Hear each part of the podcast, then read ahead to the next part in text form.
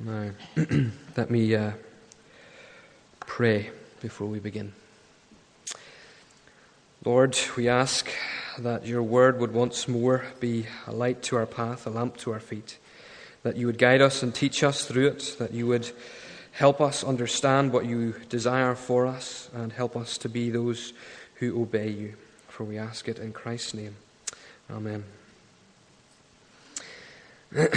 Now, I wonder what Steve Jobs would have done. I wonder what he would have done in Titus's position.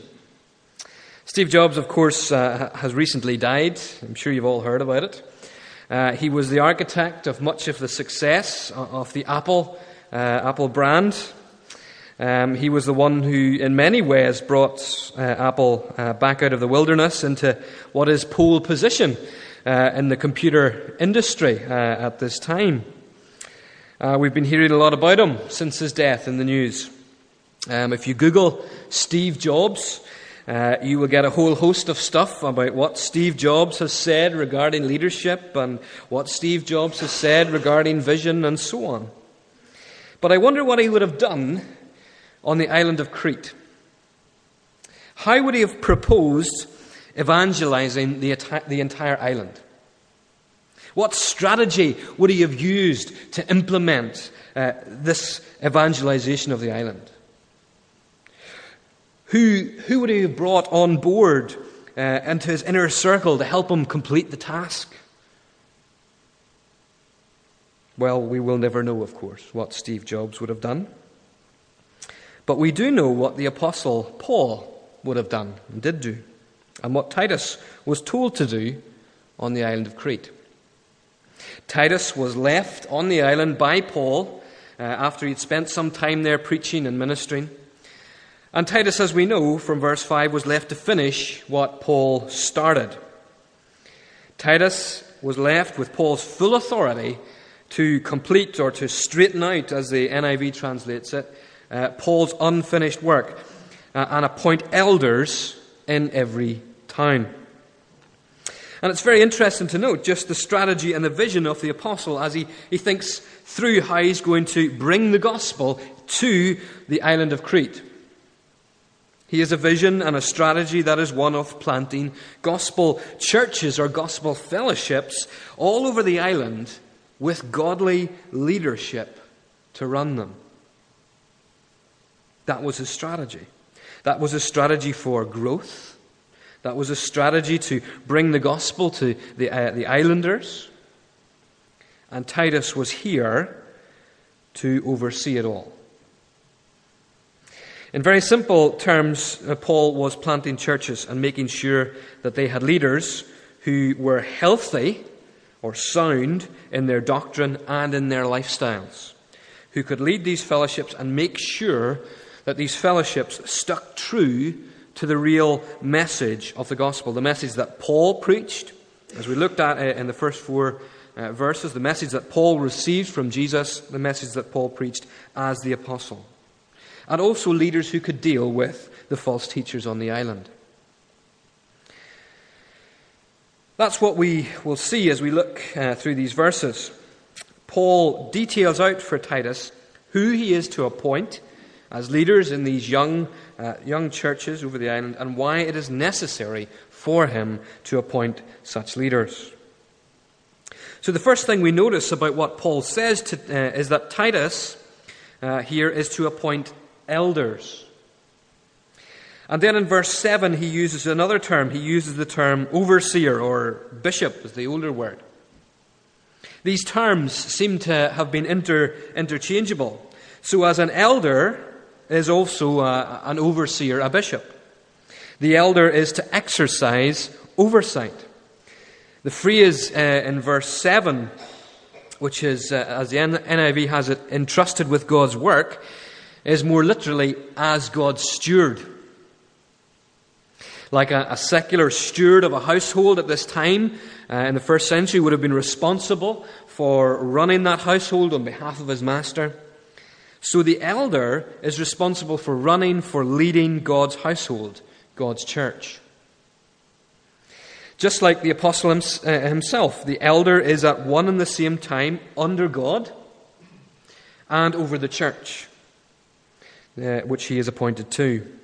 And what's more, Paul does not envisage that these elders would be lone rangers, over one elder over a single church fellowship. Rather, he instructs Titus here that he is to appoint elders, plural.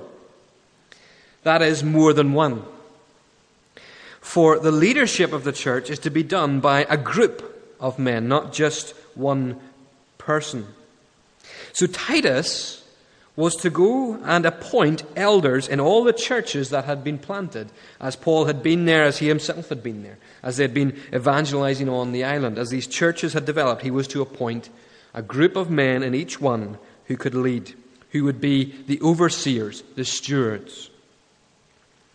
They would be men taken from amongst the number of the fellowship, and there is no indication anywhere in the letter or in any of the other pastoral epistles as to how they were to be appointed, what that would actually look like. But they were to be identified, and they were to be given the responsibility of oversight and stewardship.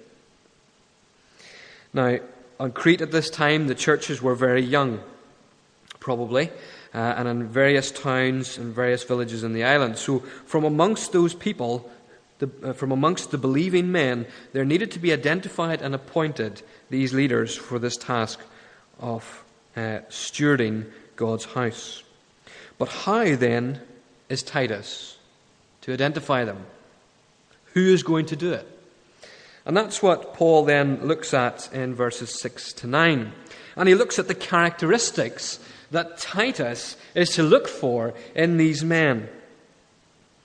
In verse 6, he looks at their private and family life.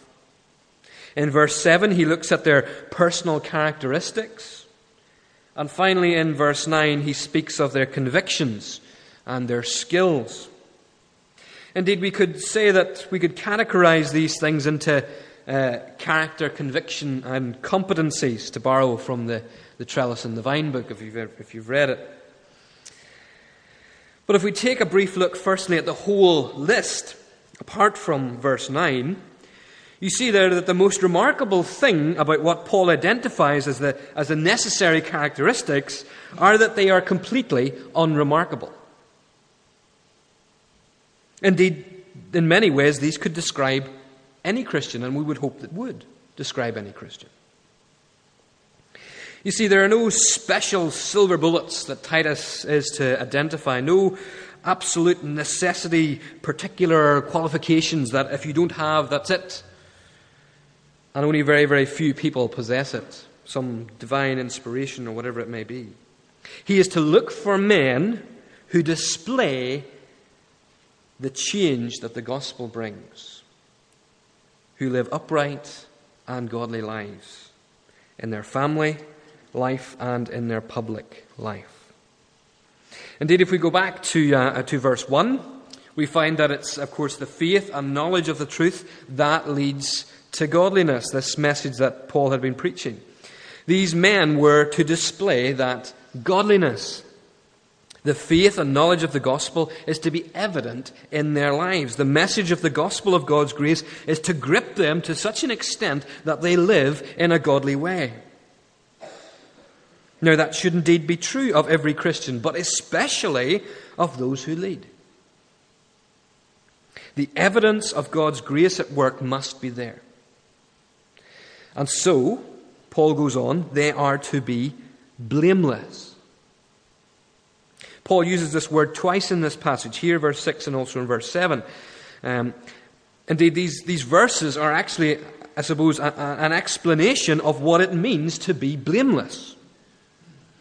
Blameless in the home, blameless in general life. The idea here of being blameless, or some translations have it above reproach, it carries the idea of not being able to make an accusation against a person. These elders must be free from any possible accusation that might be brought against them, and therefore against the message of the church and the church itself. They can't bring it into disrepute in the wider population. And so Paul details out that they must be blameless, first of all in their family life. The husband of but one wife, he says, or literally a one-woman man is what he says. That is, they must be faithful in their marriage, not given to running after other women. Paul has said, of course, the same thing to Timothy in his first letter to Timothy, chapter 2. So this is actually quite important for Paul. Titus is to only look for those who are faithful in marriage. Now, I don't think this rules out the possibility of an elder who isn't married. But I think what Paul is basically saying here is that if they are married, they must be faithful. Faithful to his wife. And you can see why such a stipulation is made. For if a man can't be trusted to be faithful to his marriage, to the covenant he made with his marriage, how can he really be trusted to be faithful with the gospel? If he feels morally here, when the scriptures are so very clear, I mean, it couldn't be any clearer, you shall not commit adultery, then it also means that those outside the church, of course, can point the finger. You say one thing, but you do another. You claim to have a moral standard, and yet you don't keep it. And then they have the opportunity, of course, to dismiss the message. So faithfulness in marriage, if the man is married, is non-negotiable. But also then, if the person is married with kids, then the children must believe. Now, immediately we run into a problem here. If this is the case, then firstly,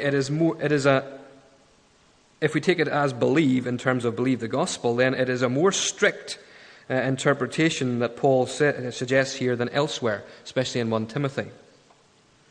It also causes problems because parents are not ultimately responsible for their children's salvation. That alone belongs to God. We want parents, obviously, to do absolutely everything they can so that their children will believe, but they cannot make them believe. It would also, of course, mean that part of the session would need to resign, myself included. But the word which is translated here, believe, could also perfectly legitimately be translated faithful. And actually that fits better with what Paul goes on to say about them being wild and about them being disobedient. For I think Paul's point here is much more to do with the children accepting the leadership or authority of their father and being willing to obey him, to be honor their father and mother. These men must have children who are faithful to them, not given to be wild and disobedient. I think a particular disobedience is in view here. For the word Paul uses in verse 10, when he speaks of false teachers being rebellious, is the same word he uses in verse 6, which is translated there disobedient. The children of these men must not be flirting with the false teaching that is causing problems on the island. They must be faithful to the message that their father teaches in the church and willing to live under his authority as a father and as an elder in the church. Imagine for a moment if a certain elder's children were following the false teaching. Imagine that father sitting down at his dinner table. He opens his Bible, begins to read, and begins to try and explain to his family. And then the children start disrupting him and telling him, well, that's not right, Daddy, because actually what you need to do is you need to keep the food laws. Or you need to keep the festivals and Sabbaths and new moons or whatever it may be in order to know God's salvation. It can't be just by grace. It would be like having a mole at the very top of the circus. If you've seen Tinker Tailor Soldier Spy, you'll know what that means. You have someone in your family who is working for the opposition. Can you imagine the strain that would put on the relationships in the household? And then, if you will, take a look at verse 11. And you will see that some of the tactics that the false teachers were using. and you see just why the children of the elders must be faithful. Their tactic was to ruin households. So, since an elder is given oversight and trusted with God's household, since he is called to steward it, if he cannot steward his own family first, then is he capable of stewarding God's household? So Titus is to look for men who are faithful in their marriage and whose children are faithful and will not cause the family to tear itself apart. Paul then, in verse 7, turns to more of the characteristics of blamelessness that he expects Titus to look for, specifically in personal characteristics now. In particular, they are not to be overbearing and quick-tempered. If they're to work as a team, if they're to work with each other, they need to be able to get on, not fall out all the time. A quick temper wouldn't really be a good idea in that situation. They need to be able to keep their heads when people come complaining about the latest trivial thing that is just nothing more than a distraction. Equally, they must not be slaves to alcohol or violent. These two things, of course, could be related. But the elder must be in control of himself and not allow alcohol to control him. By the same measure, he must be able to deal with disputes, with trouble, without resolving to physical force, however tempting it could be at times. And also his motives must be pure. He should not be motivated by dishonest gain. He must be totally honest in all his financial affairs. Rather, his motivation in all these things should be marked again by grace, which gives rather than always seeking reward. Grace which thinks of others better than ourselves. Grace which understands that forgiveness is part of the gospel message. Then in verse 8, Paul follows these negatives with some positive characteristics. Titus is to look for those who are hospitable. Very important characteristic in the ancient world, to be able to let people into your home and look after them. It was literally a matter of life and death in the ancient world for some people. It was often costly. Food and materials were very scarce for families. There was no Tesco's and Sainsbury's for them to run into in an evening if they didn't have milk. If you didn't have it, you did without it. So to be hospitable was to put into practice that genuine love and service of others. These men whom Titus was to appoint were to be marked by being hospitable, bringing people into their homes, giving and not counting the cost. They are to love what is good and be self-controlled. The man's passions and appetites must be under control. Paul speaks of self-control, of course, as part of the fruit of the Spirit.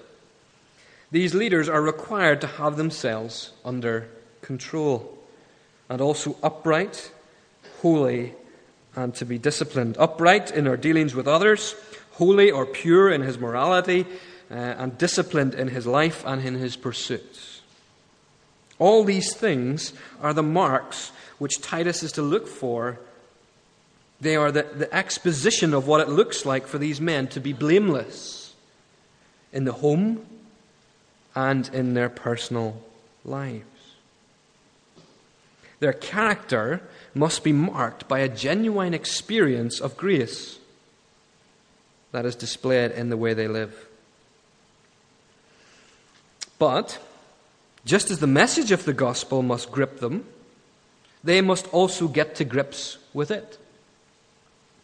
For not only must they be blameless in character, they must also be so in their convictions and their competencies. Verse 9, he must hold firmly to the trustworthy message as it has been taught. Titus is to identify men who hold true to the apostolic message. Doctrine, to sound or healthy doctrine. Literally to the teaching of the apostle. that which came from the apostle and who he himself received from Christ. These men have to hold firmly. That is, they must be willing to hold on to it, not allow it to be changed, diluted, or watered down. They are committed to it, committed to this message of the gospel as Paul preached it. For, in verses 1 to 3, we see it alone is what produces godliness in hope of eternal life. Anything else does not. Their convictions must be in accordance with Paul's doctrine. But what's more, they are not just required to be committed to this doctrine, they are also to be able to encourage or teach others that same healthy, sound doctrine. These men are picked out because they have the ability to teach. Here we have again the same idea that we saw in 2 Timothy chapter 2, verse 2. Reliable men who can then teach others. It's not enough that they just hold the healthy doctrine. They must be able to pass it on. They must be able to help others grow in their faith and knowledge in hope of eternal life. Indeed, these leaders, if we compare them to what Paul says of himself in the first three verses of the letter, very much mirror his task. They must not only be able to teach this healthy message that brings godliness and hope of eternal life, but they must also be able to refute those who oppose it. They must be able to recognize and correct false teaching when they hear it. They must be willing to stand against those who are pushing unhealthy doctrine, what doctrine that does not come from Paul. In this case, doctrine for us that does not come from the Bible. Those who teach something, they must stand against those who teach something that is contrary to what the apostles taught. So Titus, as he goes round the churches, is looking for men whose character and lives are shaped by the gospel, by Paul's message as he preached it. He was to look for those who could teach and who could encourage others in that same message so that they would have that same hope in Christ and stand against those who oppose Paul's message. And that is vitally important. For any other message ultimately brings death, not life. So they must stand opposed to those who do not preach Paul's gospel. And in many ways, we begin to see the apostles' strategy for the growth of the church on the island in this. Paul wanted these young churches to be set up all in all the towns in the island with healthy leadership in each one. Men who were blameless in their conduct, who could teach and encourage others in that sound doctrine and allow them then to live godly and upright lives amongst the people in their communities, to impact their communities through godly living, which comes from that healthy doctrine. So what can we learn from these verses here for St. Peter's? Well, firstly and obviously, we can see the characteristics we would look for in our leaders. We may well be appointing more leaders in the not-too-distant future. When it comes to the congregation thinking through who these should be, here is the criteria by which it is judged. Men who are blameless, whose lives evidently have been gripped by the message of the gospel, and also who have the ability to teach and to encourage others in the faith, who have the ability to apply Scripture to the various situations which arise in the church. Men who will be able to stand against anything that is taught which is not in accordance with biblical truth, with the apostolic gospel. Men who will be willing to take the flack, to take the abuse when it is necessary to stand up against what is false. And that isn't easy. That takes a great deal of courage. They must not be quick-tempered. They must love what is good. These are the type of men we should be seeking. But I think it would be wrong of us to limit the characteristics given by Paul here just to elders, just to the top leadership. Surely we would want the same kind of things for, say, our Sunday school teachers, for those who lead in house groups or fellowship groups, who teach the Bible really at any point in our church life. Are these characteristics displayed in their lives? These characteristics, I think, provide us with a good blueprint.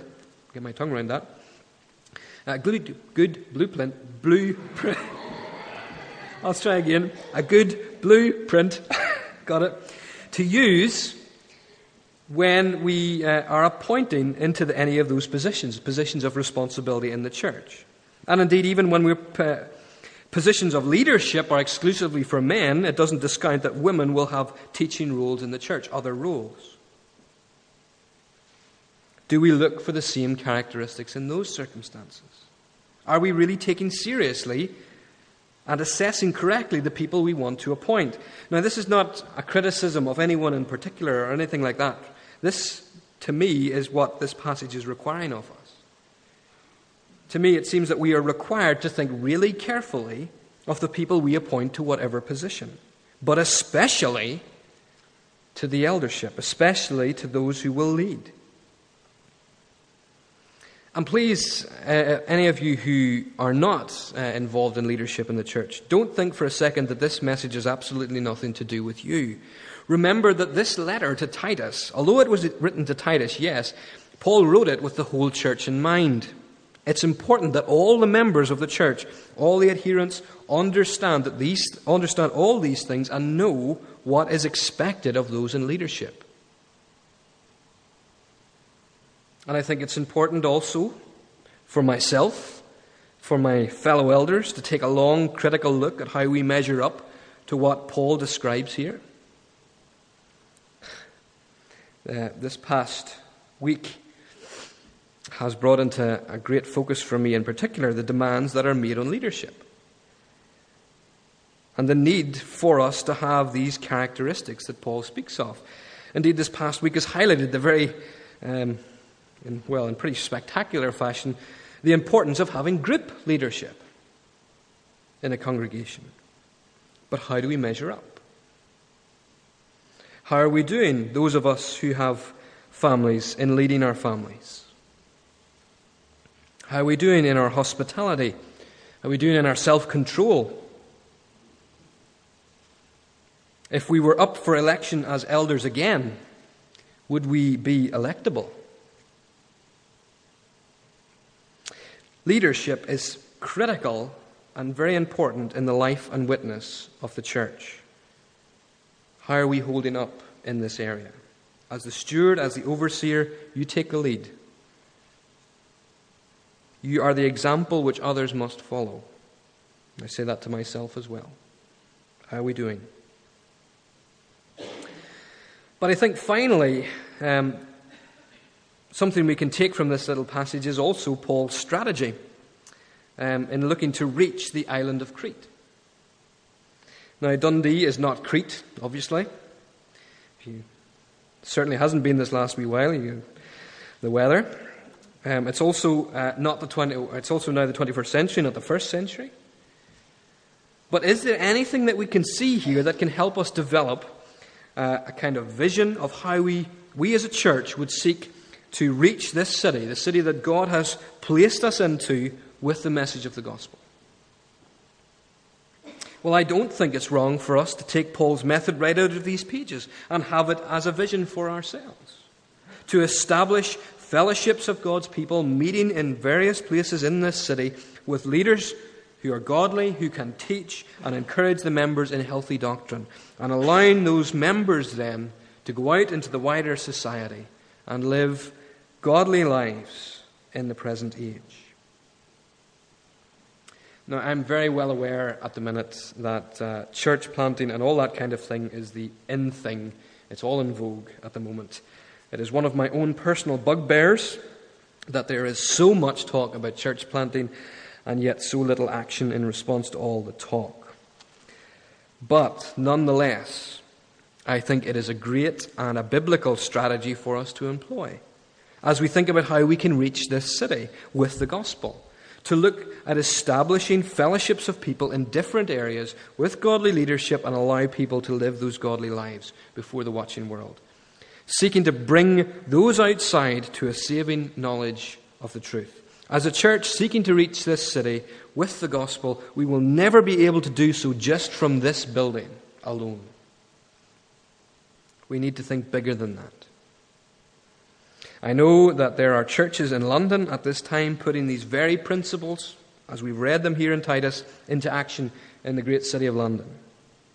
And I think if we are serious about reaching the lost in this city, then surely it is something that we need to take seriously and plan for in the future. Like Titus in Crete, to establish fellowships with godly leadership throughout the city to reach this city with the truth. The truth that leads to godliness in the hope of eternal life. The people in Dundee need that hope. God has called us to be his church, and I think we must go with that message through whatever means we can to bring it to them. Let's pray. Father, we thank you for your word. We thank you that it is sharper than a two-edged sword. We thank you that it convicts us, that it helps us see our real condition. Father, we pray that as we've thought about leadership, that you will help us understand more of what it means. Help us to apply what we've learned to our own congregation. Give us a vision for how we may implement these things in this city that you have called us to. For we ask it in Jesus' name. Amen. You've been listening to a sermon from St. Peter's Free Church in Dundee, the historic church of Robert Murray McShane. For more sermon content, please visit our website at stpeters-dundee.org.uk. That's www.stpeters-dundee.org.uk. For information and training on persuasive evangelism and how to share your faith biblically, as well as Christian commentary on the latest current affairs in Scotland, please visit the website of Solas, the Centre for Public Christianity, at solas-cpc.org. Once again, that's www.solas-cpc.org. Thanks for listening.